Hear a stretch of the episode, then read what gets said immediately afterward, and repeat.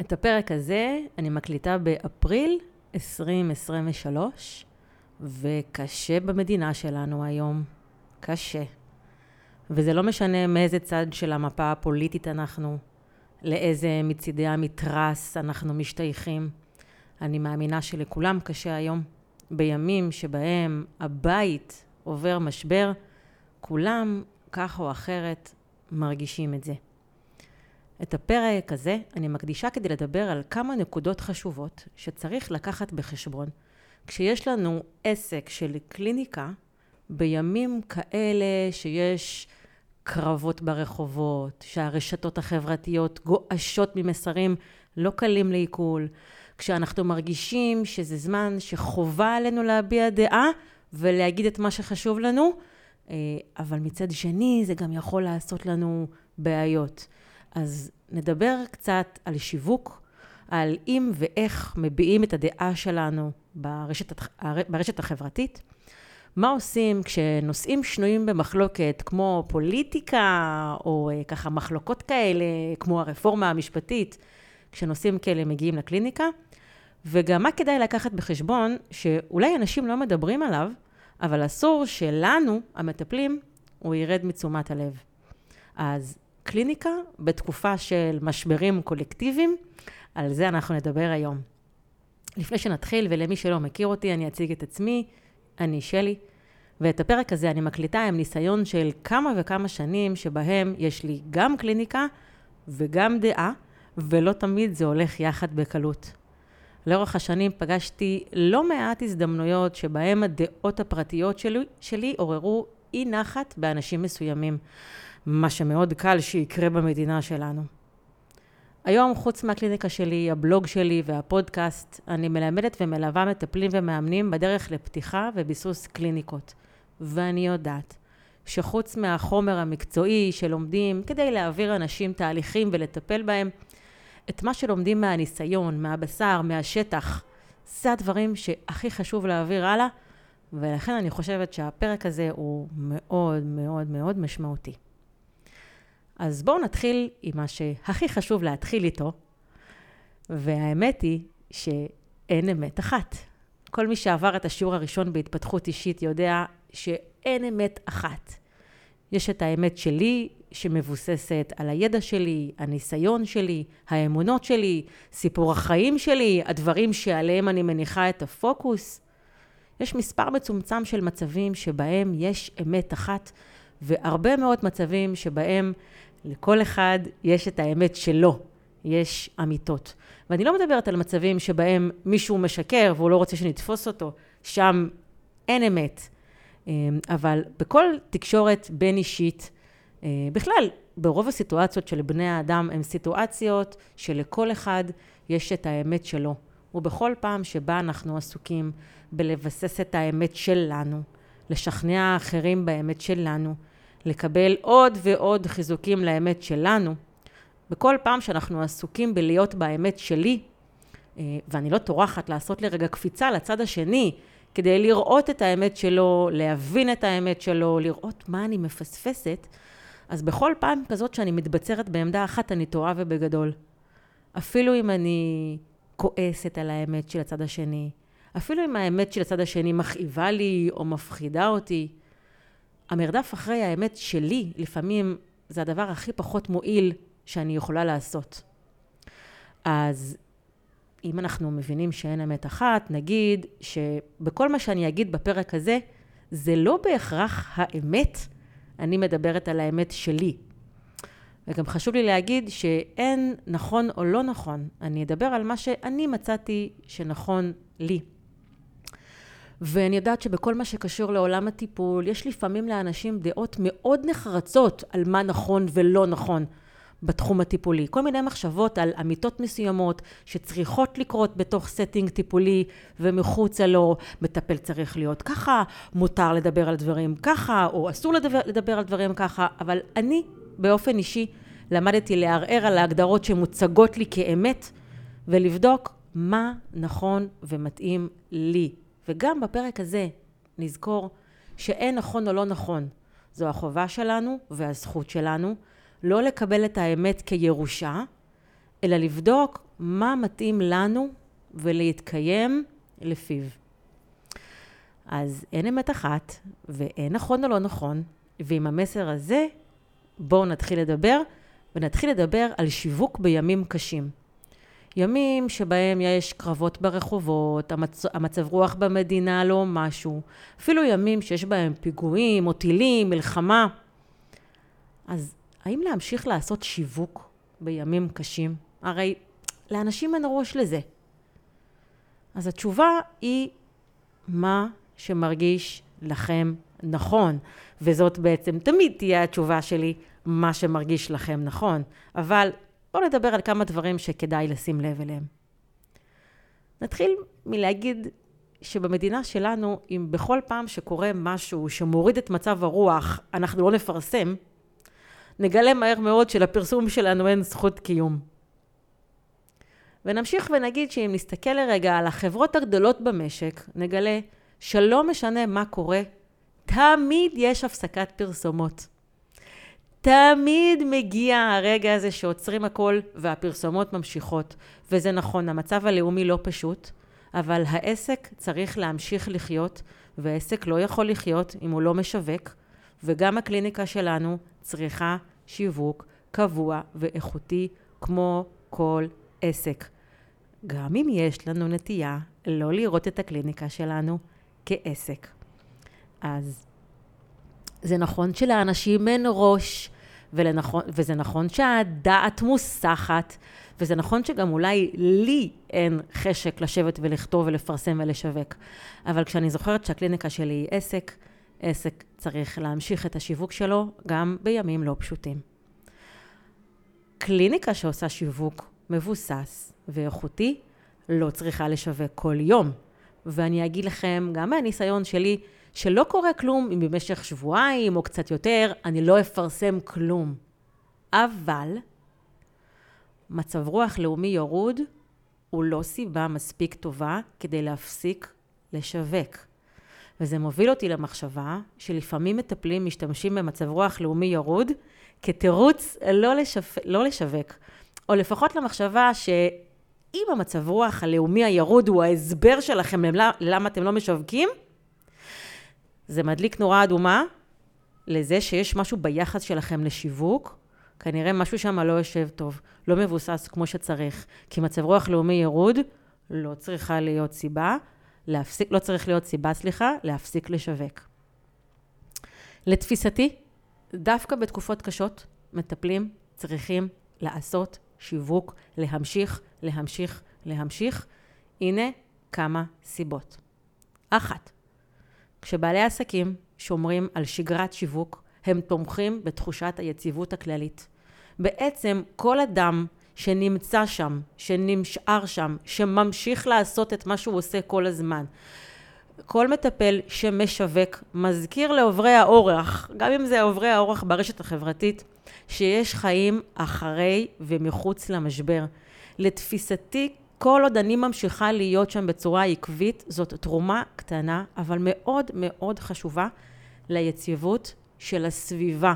וכשאנחנו מדברים על תת המודע, על קולקטיבי, אנחנו מבינים עד כמה הדבר הזה, שכשאני ממשיכה עסקים כרגיל, כמה הדבר הזה הוא חשוב לאנשים שמסתובבים שם בחוץ, בין אם הם מסתובבים ברחוב סוקולוב, סוקולוב בחולון, ובין אם, שזאת העיר שאני גרה בה, ובין אם הם מסתובבים ברשת החברתית. זאת הסיבה הראשונה. הסיבה השנייה היא, אה, לתפיסתי, שבהשוואה לבעלי עסקים אחרים, מסרים של מטפלים, של מאמנים, של אנשי השראה, יכולים בזמנים האלה, שהם זמנים קשים, להיות ממש עוגן משמעותי מאוד לציבור. אני יכולה לספר לכם שבתקופת הקורונה הראשונה, כשהדברים היו ממש טריים, בסגר הראשון, אני יצאתי לדרך עם שיעורים חינמי, חינמיים עם תוכן של אימון רגשי.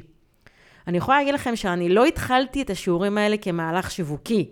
אני יותר מאוחר אספר איך בדיוק זה התחיל, אבל הייתי שם, דיברתי, הבעתי את המחשבות שלי, נתתי את הכלים שלי, הייתי שם אפילו ברעיון החינמי הזה כדי להגיע לכמה שיותר אה, אנשים, שמחתי לגלות, מכיוון שאני לא אשת שיווק, אני מטפלת ומאמנת, שמחתי לגלות עד כמה העוגן הזה שיצרתי הפך למהלך שיווקי מאוד מאוד מעניין, ותרם לי מאוד גם לאורך הדרך. אז אני אסכם רק את החלק הזה ואני אגיד שזה לא רק שכל אחד מאיתנו שממשיך להיות שם הוא משמעותי, כשאנחנו ממשיכים עם מסרים וכלים מעולם הטיפול, מעולם האימון, אנחנו ממש יכולים לייצר אנשים עוגן משמעותי, שיכול להפוך עבורנו ככלי שיווקי מעניין.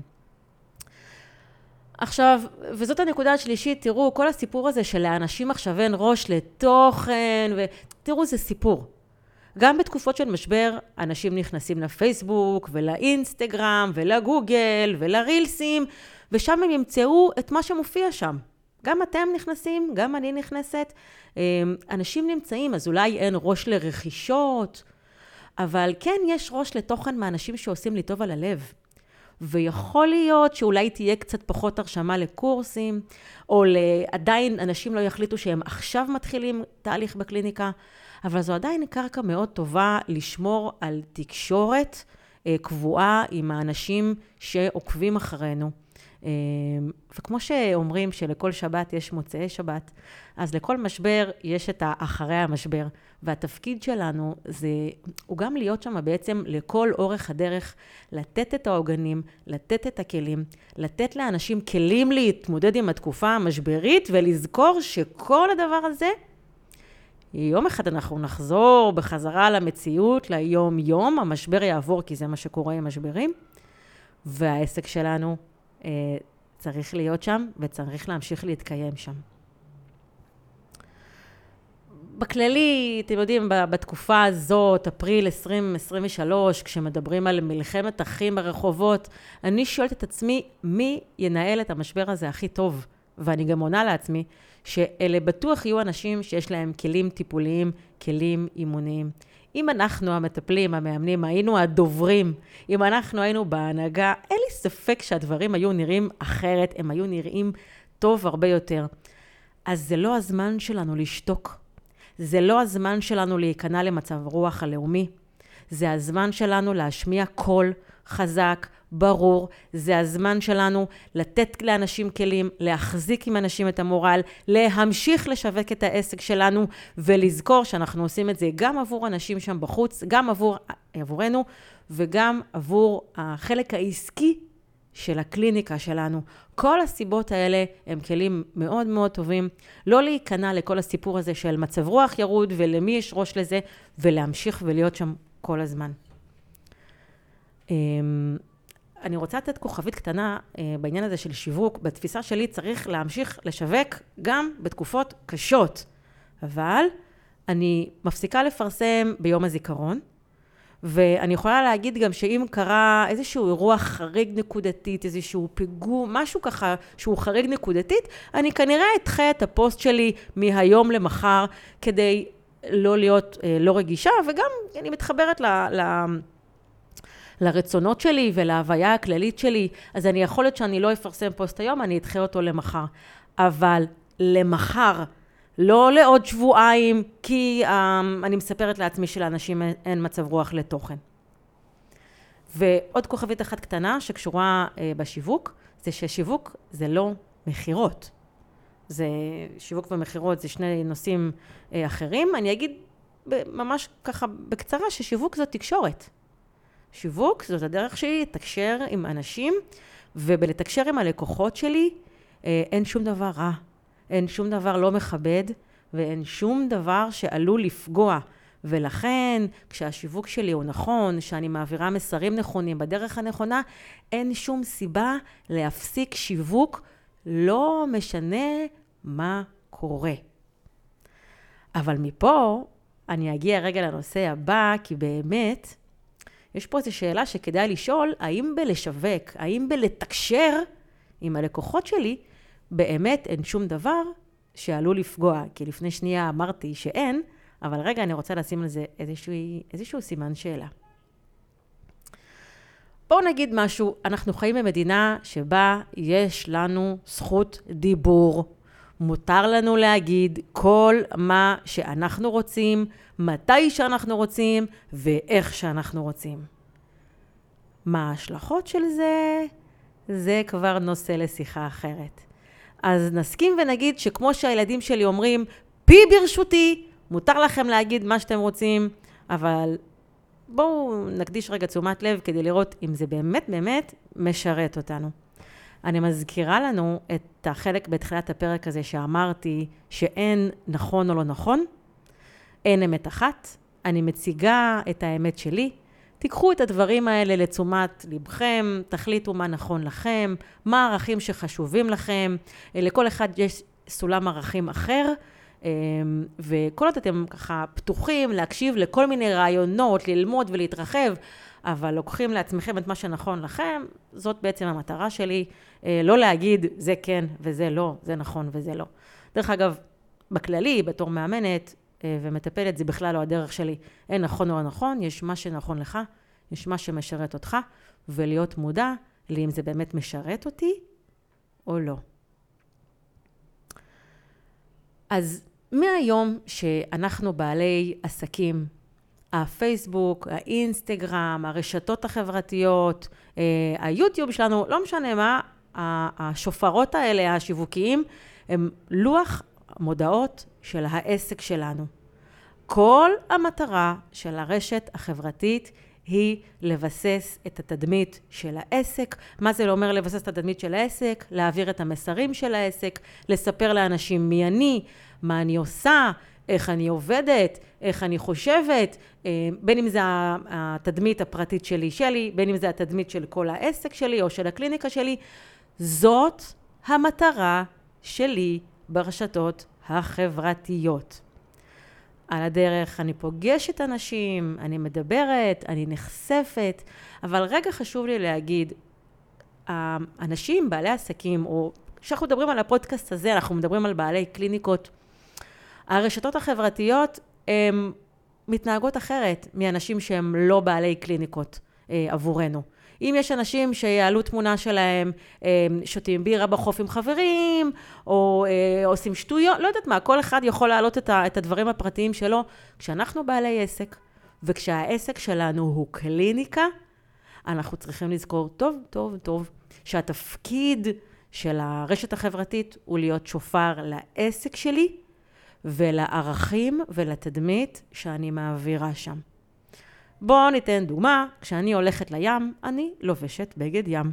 אבל אתם לא תראו תמונה שלי ברשת עם בגד ים, לא תראו תמונה של המחשוף שלי ברשתות החברתיות. למה? כי בערכים שלי, שלי, כמו שאני בוחרת להציג אותם, למחשוף שלי אין מקום. עכשיו תראו, אני לא נגד מחשופים. אה, אבל אני, כשאני חושבת, כשאני מדברת ברשתות החברתיות, ואני חושבת על האנשים שאני רוצה למשוך אותם לקליניקה שלי, המחשופים שלי הם לא חלק מהעניין, והם גם אולי עלולים להפריע.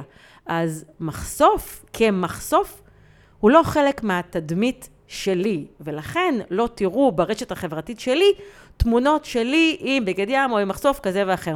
שוב חשוב לי להגיד, זה לא שאני חושבת שזה רע, זה רק לא חלק מהתדמית שאני מוציאה החוצה.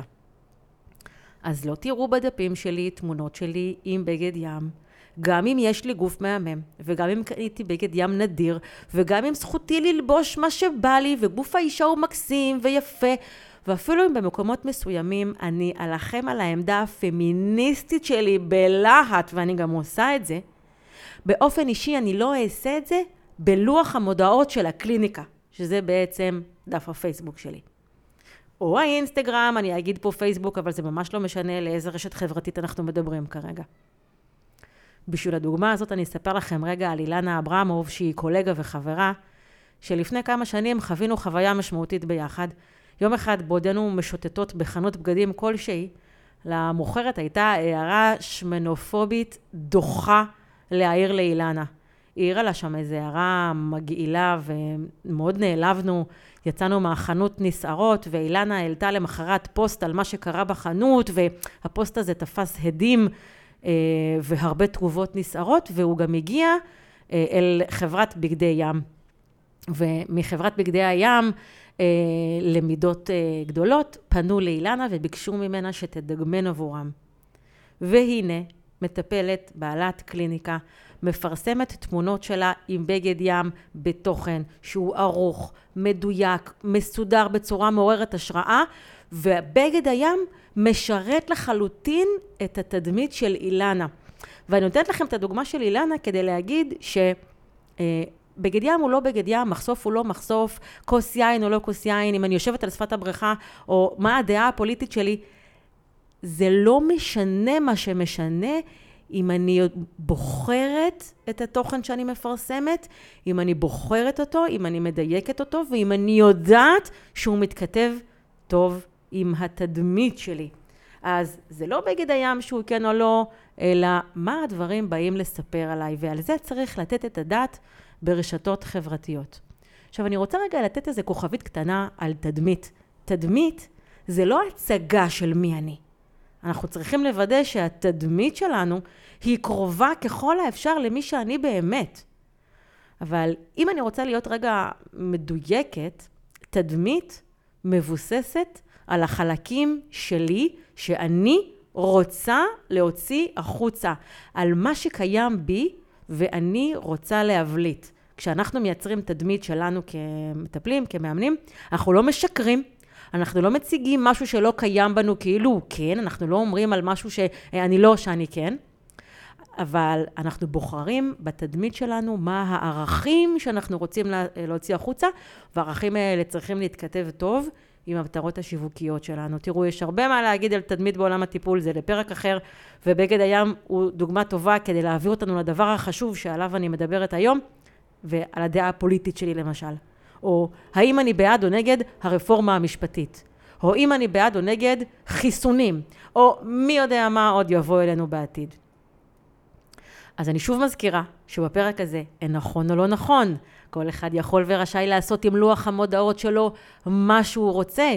השאלה אם אתם זוכרים מה המטרה של הרשת החברתית שלכם. בגדול אני חושבת שחשוב להביע דעה. חשוב לא להיות טפלון. חשוב להילחם על מה שחשוב לנו. אני תמיד אנצל את הבמה השיווקית שלי כדי לספר מה אני חושבת. גם אם אנשים יתאכזבו מהדעה שלי או יחשבו אחרת ממני. וכן, אני מודה בקול רם, במצב החברתי שאנחנו נמצאים בו בישראל, הבעת עמדה יכולה להעלות לבעלי עסקים מחיר יקר. אני לא רוצה לשקר לכם, ואני לא רוצה להגיד שזה לא נכון, כי במצב החברתי במדינת ישראל, הבעת עמדה יכולה להעלות לבעלי עסקים מחיר יקר. ועם זאת, צריך להביע דעה. אבל גם צריך לחשוב מה, איך וכמה אנחנו מדברים על הדברים האלה. בתקופת הקורונה ראיתי כמה מטפלים שהפכו את לוח המודעות של העסק שלהם ללוח מודעות של הדעה שלהם לגבי הקורונה. אין לי ספק שזה לא רק פגע להם בעסק, זה גם היה מיותר. אם אני זוכרת שהרשת החברתית, המטרה שלה היא לוח מודעות לעסק, אז כל יום להעלות פוסט על מה הדעה שלי על הרופא הזה, או על הרופא הזה, או על הרופא הזה, אין ספק שזה כבר אה, לא ממש מועיל. ובואו גם לא נשכח שברשתות החברתיות רואים הכל. גם אם לא העליתם פוסט בעצמכם, אבל הגבתם למישהו אחר שהעלה, גם את זה רואים. מדי פעם אני רואה אנשים מקהילת המטפלים מגיבים בתגובות תוקפניות, אה, כל מיני תגובות כאלה לא יפות, משתלחות. מיד המוח שלי שואל אותי, הייתי רוצה לשבת מול הדמות הזאת בקליניקה?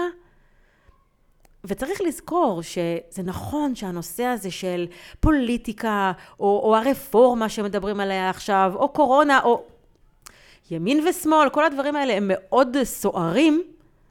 אנחנו צריכים לזכור שכל מילה שאנחנו מעלים ברשת החברתית, יש אנשים שם ששואלים, הייתי רוצה לשבת מולה בקליניקה, נעים לי? זה, זה אפילו לא מה היא חושבת, המטפלת הזאת, זה אפילו לא הדעה שלה, אלא הדרך שבה היא מביעה את הדעה, יכולה גם לעשות בעיה. והנה עוד משהו. אנחנו חיים במקום שבו אנשים לוקחים באופן אישי את מה שקורה. עכשיו, זה לא שאנשים לוקחים באופן אישי את מה שקורה כי הם נורא רגישים. לא, אנחנו לוקחים באופן אישי את מה שקורה כי אנחנו מאוד מאוד מעורבים. הקרבות בין דתיים לחילוניים, ערבים ויהודים, שמאלי וימין, מזרחים ו- ואשכנזים, אנשים לוקחים את המלחמות האלה באופן אישי ובצדק, כי זה החיים שלנו.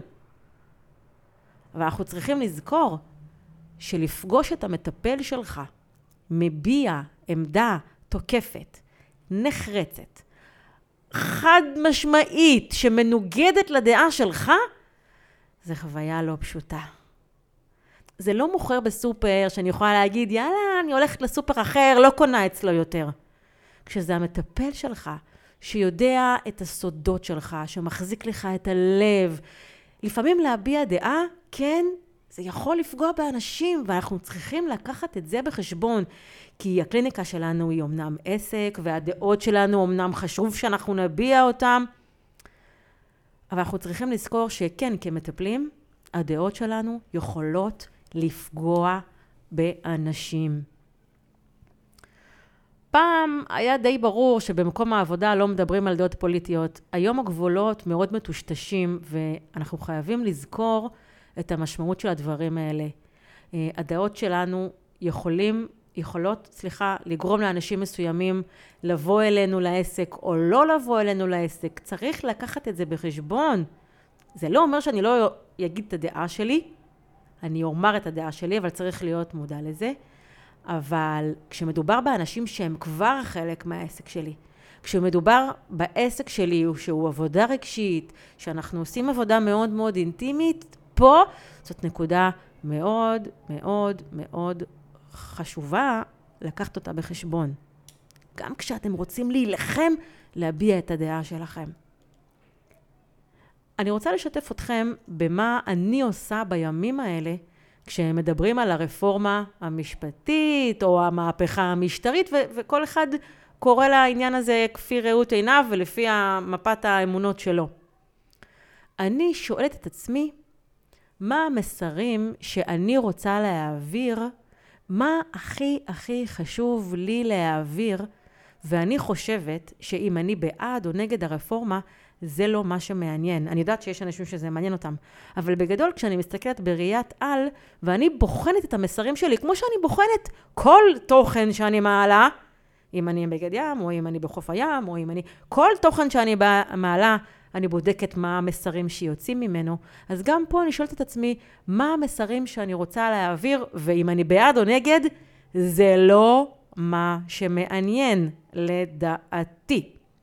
מה שמעניין אותי זה לדבר על האימון שלי להיות מודעת לאמת שלי, אבל גם על האימון שלי לשמוע את הצד השני.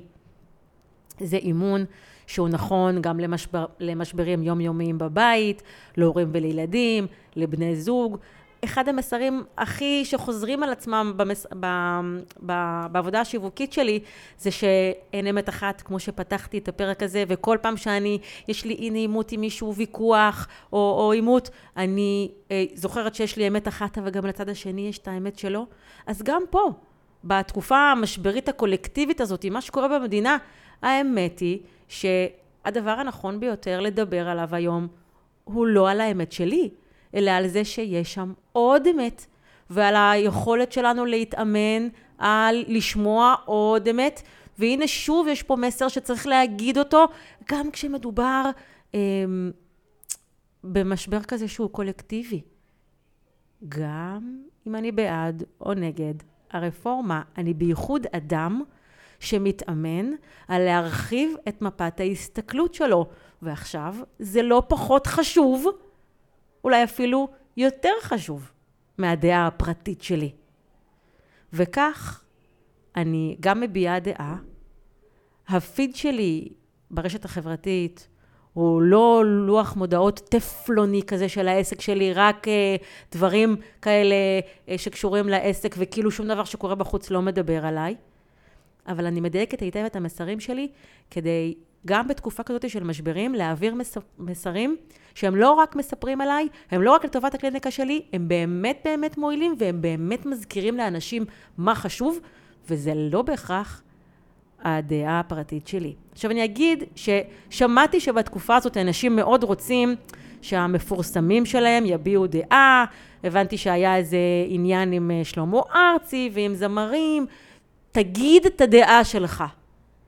אז אני מודה שאני מבינה את הדבר הזה, שתגיד את הדעה שלך. אבל אני חושבת שהבקשה הזאת היא להגיד את הדעה שלך, היא בקשה שבלמטה שלה, כל מה שהיא עושה זה רק לה, להקצין את התפיסה הזאת של אנחנו והם. אתה בצד שלי או אתה בצד השני. ואני חושבת שאנשים שמבקשים לבדוק אם אני חושבת כמוהם או פועלת כמוהם, זה בקשה שלא משרתת את התמונה הרחבה של הבעיה, זה לא משרת אותם המבקשים, זה לא משרת אותי, זה לא משרת את, הבעיה, את המדינה, זה לא משרת את המשבר, להפך, להגיד מה הדעה שלי כדי להרגיש אם אנחנו חושבים אותו דבר, דווקא בתקופה הזאת זה מחמיר את הבעיה, ודווקא אנחנו כמטפלים, כמאמנים, כאנשים שמעבירים מסרים, אה, צריכים להבין שזה נכון שהדעה שלנו חשובה, אבל יש סיכוי טוב שכרגע זה לא הדבר שצריך לדבר עליו. אמ, בעולם אידיאלי שבו יש זכות דיבור ותרבות דיבור, ומטרת הדיבור היא כדי שנוכל להיחשף לתכנים רחבים, זה נהדר לשתף בעמדה שלנו. אבל זה לא המציאות שלנו פה, בואו נסתכל בלבן של העין, מטפלים בקליניקות צריכים לזכור את זה יותר מכולם. כשאני ככה אומרת את הדברים האלה, אני נזכרת עכשיו באונקולוג שטיפל באימא שלי. באחד הימים הקשים, אבא שלי במצוקתו אמר לו, אלוהים יעזור לנו, הוא יביא לנו נס. והמטפל אמר, תשכח מזה, אין אלוהים. ומותר לאונקולוג להביע את דעתו, מותר לו. אבל אני חושבת שאתם יכולים להבין כמה הדעה הפרטית שלו הייתה בעלת פוטנציאל אמיתי לפגוע באימא שלי, באבא שלי, בתקווה שלהם, בכלים שלהם, באמונה שלהם, אז מותר להביע. השאלה, אם אני זוכרת שאני בתפקיד, וזה נכון שאני בתפקיד בקליניקה שלי, אבל אני בתפקיד גם בפודקאסט שלי, אני בתפקיד גם בפייסבוק שלי, וכשאני חושבת על המשבר שיש לנו במדינה, ויש לנו מלא משברים, היו לנו ויהיו לנו, אנחנו בתפקיד כל הזמן. כמטפלים, אנחנו רוצים וצריכים לשמור על תחושת הביטחון של המטופלים שלנו, על תחושת השייכות. אנחנו צריכים לשמור גם על הסמכות שלנו, ואחרי שאנחנו זוכרים את כל אלה, רק אז אנחנו ניגש עם הדעות הפרטיות, הפרטיות שלנו לרשתות החברתיות. אם תביעו עמדה או לא, זה שלכם. מותר, זה בסדר, זה חשוב גם, אבל תבדקו טוב טוב מה המסרים שאתם מעבירים, אם הם תורמים לבעיה הכללית או מחריפים אותה, ואם אתם שומרים על המטופלים שלכם, על העסק שלכם ועל הסמכות שלכם. Oh, זה היה על שיווק. מה עושים עם נושאים כאלה קולקטיביים, קונפליקטואליים, מגיעים לתוך קליניקה, או נגיד שמטופל בתוך קליניקה מבקש לברר מה הדעה שלכם. אז נתחיל מזה שאני אזכור שלדעה שלי אין בכלל מקום בקליניקה, ואין לו מקום לתהליך שהאדם בא לעבור איתי. אדם שבחר לעבור תהליך של אימון רגשי, או דיקור, או, או, או לא משנה באיזה שיטה אתם מטפלים בקליניקה שלכם, אדם שבחר בכם כמטפלים, הוא לא בחר אתכם על סמך הדעות שלכם במשבר כזה או אחר, אתם צריכים לזכור את זה. אני צריכה לזכור את זה שלא אה, התפקיד שלי לאשר לאיש הזה מה אני חושבת ושאנחנו חושבים אותו דבר. זה לא התפקיד שלי. וזה לא ישרת אותי אם אנחנו נמצא את עצמנו מאותו צד של המתרס, וגם לא ישרת אותי אם אנחנו נמצא את עצמנו משני צידי המתרס, את זה יש לו מספיק שם בחוץ. אז קודם כל אני צריכה לזכור שהשאלה הזאת אין לה מקום בקליניקה, ואני אשאל בעדינות, אבל באסרטיביות, למה זה חשוב לו לדעת את זה? זאת השאלה שאני אשאל, גם אם אני הם, אמ, הייתי נתקלת בשאלות אחרות, שהן שאלות שמדברות על החיים הפרטיים שלי. כל פעם שבה אנשים שואלים שאלות שהן על החיים הפרטיים שלי, שאין להם משמעות לתהליך, אני אמ, בודקת היטב אם זה נכון לי לענות, לא כי אני מתביישת בדעות שלי או בדברים שלי או לא עומדת מאחוריהם, אלא כי יש לי תפקיד בתוך קליניקה לבדוק עם הבן אדם, למה אתה שואל את השאלה הזאת? מה המטרה? וגם אני יכולה להגיד לכם שהייתי אומרת שבשעה השבועית הזאת שיש לנו ביחד, נראה לי שזה בזבוז זמן לדבר על העמדה שלי. אבל אני לא אשקר, אם לאדם מסוים מאוד מאוד חשוב לדעת מה העמדה שלי, אני אתן לו את העמדה שלי. למשל, בתקופת הקורונה, לאנשים מסוימים היה מאוד חשוב לדעת אם המטפל שלהם התחסן או לא. אני לא מדברת איתכם על החשש מלהיות חולה. בתקופה של הקורונה, אתם בטח זוכרים, ממש אפשר היה לראות אנשים שהרעיון מבחינה עקרונית היה להם חשוב. האם אתה שייך לקבוצה של המתחסנים או לקבוצה של המתנגדים? ואם מבחינה עקרונית לדבר הזה, זה חש... הנושא הזה חשוב לבן אדם, אני לא אשקר לו. כמו שאני יודעת שיש אנשים שיעדיפו מטפלת אישה ולא מטפל גבר, כמו שאני יודעת שיש אנשים שעקרונית מעדיפים מטפל מבוגר ולא מטפל אה, צעיר, אני יודעת שיש אנשים שעקרונית מאוד חשובים להם דברים מסוימים, אז אני אגיד את הדעה שלי גם אם הבן אדם יבחר לא לצאת איתי לתהליך, או גם אם הדבר הזה יכול לייצר איזושהי אי נעימות בקליניקה, אבל אני צריכה לזכור ולהסתכל טוב טוב על הסיטואציה ולשאול למה אתה שואל את זה. מה מטרת השאלה? מה אתה מחפש להשיג פה? וזה התפקיד שלי כמאמנת, כמטפלת, כמובילה בקליניקה, לא להיסחף לגל הזה של האנחנו והם, לא להיסחף לשאלות האלה, לדעת בצורה עדינה ואסרטיבית לעצור את השאלות האלה ולהשתדל עד כמה שאני יכולה לא להכניס אותם לקליניקה. ואני רוצה לדייק את המסר, אני לא מתחמקת, זה לא התחמקות, אני שומרת על ה setting הטיפולי, ה setting הטיפולי הוא טוב יותר ומשמעותי יותר, הסמכות שלי נשארת ביותר, האינטימיות מתאפשרת יותר כשיש נושאים מסוימים שאני לא מכניסה אותם אם אין להם צורך ואם לא, הם לא מאוד מאוד קריטיים. אז נזכור גם את הדבר הזה. והנה הנקודה האחרונה שנדבר עליה בפרק הזה, שהכותרת שלו היא משברים קולקטיביים וההשפעה שלהם על קליניקה. פחות אני אדבר על הדעה שלי ועל מה אומרים ועל מה לא אומרים, אלא אני רגע רוצה להקדיש למשהו שאנחנו יכולים לראות בקליניקה, ואם אנחנו לא מודעים לו, אנחנו עלולים לפספס. תראו, בימים האלה, בתקופות האלה, יכולי, יכול להיות שאנשים יגיעו אלינו לקליניקה עם תלונה מאוד ברורה, שמה שקורה במדינה משפיע עליהם, והם במצוקה סביב זה, והם מבקשים עזרה. יכול להיות שיגיעו עם תלונה מאוד מאוד ברורה, קשה לי עם מה שקורה בחוץ. אבל גם יכול מאוד להיות שאנשים לא ידברו בכלל על מה שקורה בחוץ. יכול להיות שישב מולנו אדם שידבר על תחושות של תסכול, ייאוש, כעס. הוא יספר על קצרים בתקשורת עם הבוס, עם בני הזוג, עם הילדים, והכל פתאום נראה מאוד גדול, והעולם מרגיש מאיים. רצון להתכנס, להיכנס מתחת לשמיכה, קושי להתמודד עם דברים שלפני תקופה, לפני חודש או חודשיים, היו יותר קלים לעיכול, פתאום היום הרבה יותר קשה לעכל אותם או להתמודד איתם. ואנחנו כמטפלים צריכים לקחת בחשבון שמה שקורה במדינה משפיע על אנשים ולפעמים הם לא מודעים. לפעמים הם לא לוקחים את זה בחשבון. קל לאנשים להגיד, אה, זה, זה שם, זה בחוץ, זה פוליטיקה, אל תיקח את זה קשה. אבל בדרך שבה מסרים מועברים אלינו בימים האלה, בתקשורת, ברשתות החברתיות, יש המון הפחדה, יש המון תחושה של כאוס, יש תחושה של פילוג. לצערי, ההנהגה מכל הכיוונים, והרשתות התקשורת מכל הערוצים לא טומנות ידם בשיסוע והחוויה הכללית של מה שקורה במדינה יכולה מאוד להחמיר את הרגישויות של אנשים. אז אנחנו כמטפלים צריכים לקחת בחשבון שמה שקורה במדינה משפיע על אנשים גם אם הם לא מדברים על זה.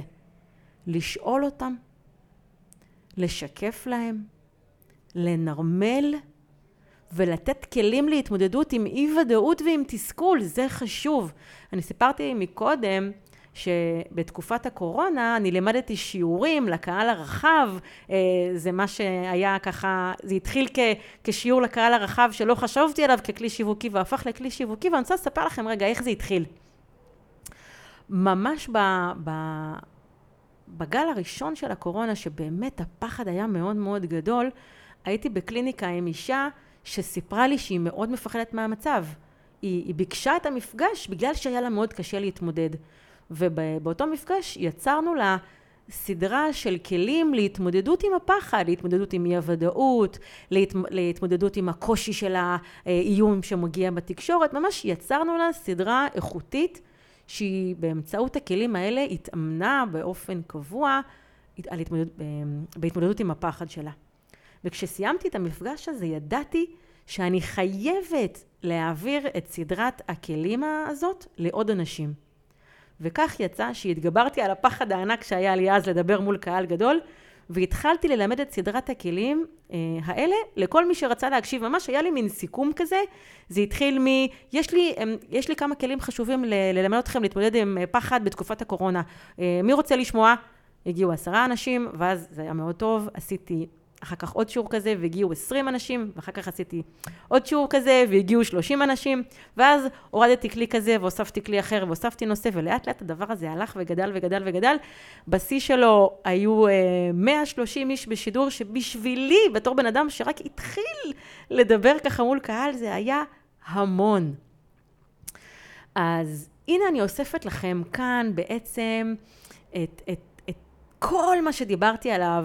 אה, בפרק הזה, שבו אנחנו משתמשים בשיווק שלנו, אנחנו מעגנים את התכנים שלנו, אנחנו משתמשים בדברים שאנחנו פוגשים בקליניקה כדי להפיץ אותם החוצה, ואנחנו מבינים שדברים שקורים בחוץ הם משפיעים על אנשים, ואנחנו לפעמים צריכים להיות אלה שמניחים את זה בתוך הקליניקה, נותנים לאנשים מקום לדבר על זה, אה, על הכאבים האלה, על הפחדים האלה, אולי לפעמים אפילו מחברים לאנשים אה, מין תחושת מועקה לא ברורה, מחברים להם את זה שאולי זה קשור למה שקורה בחוץ.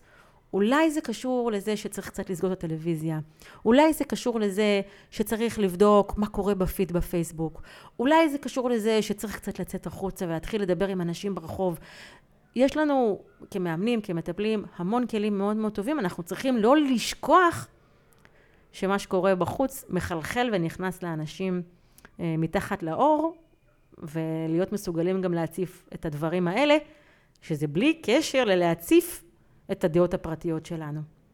לסיום הפרק הזה אני אגיד שתקופות של משברים קולקטיביים הן תקופות אה, שבהם לכלים טיפוליים אימוניים יש תפקיד מאוד גדול. כמו שבימים רגילים לאנשים יש נטייה ללכת מכות עם הבעיות שלהם, להיכנס במי שמעצבן אותם, לתקוף את מה שלא בא להם בטוב, או להשתבלל עם הפחדים שלהם. והמסרים שלנו, הכלים שלנו, הם תמיד מסרים שמרחיבים את הדעת, מאפשרים זווית הסתכלות אחרת. בכלים שלנו יש קבלה וחמלה ואפשור והבנה של אחרים. ככה בתקופות האלה התפקיד שלנו, המטפלים, המאמנים, גדול פי כמה וכמה, ואנחנו, אה, כדאי לנו להיות במודע, אה, במודעות לכל הנקודות האלה. וזו גם הזדמנות להיות השראה, שופ, שופר למסרים הכל כך חשובים האלה, שקולם נשמע רק במעט בין כל בליל התקשורת המאוד מאוד לא קלה לעיכול שמתקיימת היום בכל הרחבות התקשורתיות. אני מקווה שהפרק הזה ככה גם חידש לכם, אולי דייק לכם, אולי גרם לכם לחשוב על דברים שלא חשבתם עליהם עד עכשיו. אה, אם לקחתם ממנו משהו, אני מאוד אשמח אם אה, תכתבו לי. אם יש לכם שאלות, אני מאוד אשמח אם תשאלו אותי. לפודקאסט, את הפודקאסט הזה אני מלווה גם בשאלות שמגיעות אליי למייל, וגם בדף הפייסבוק שלי, וגם בקבוצת הפייסבוק של הפודקאסט, מדברים על קליניקה, ששם אפשר לכתוב שאלות או לבקש בקשות. אני שם, אני בעצם אומרת לכם במילים אחרות, שמאוד מעניין אותי לשמוע מה אתם חושבים, ואיך אתם מרגישים אחרי הפרקים. וכשאתם uh, כותבים, כותבים לי ומדברים איתי, זה מאוד מרגש אותי ומאוד משמח אותי, וגם נותן לי המון רוח גבית. אז דברו איתי, um, תתקשרו איתי. אני מאחלת לכם um, שתדעו למנף את המשבר הזה אה, לטובת הקליניקה שלכם. אני יודעת שזה אולי נשמע קצת מוזר, אבל אחרי כל הפרק הזה אני בטוחה שזה יושב לכם טוב יותר. תדעו למנף את המשבר הזה לטובת הקליניקה שלכם. תדעו למנף את המשבר הזה לטובת ביסוס הסמכות שלכם. ותיקחו את המשבר הזה, אה, תיקחו את המשבר הזה כדי להבין עוד קצת מה התפקיד שלנו, המטפלים והמאמנים במדינה שלנו, ובכלל, בעולם. תודה שהייתם איתי. להתראות, להשתמע בפרקים הבאים.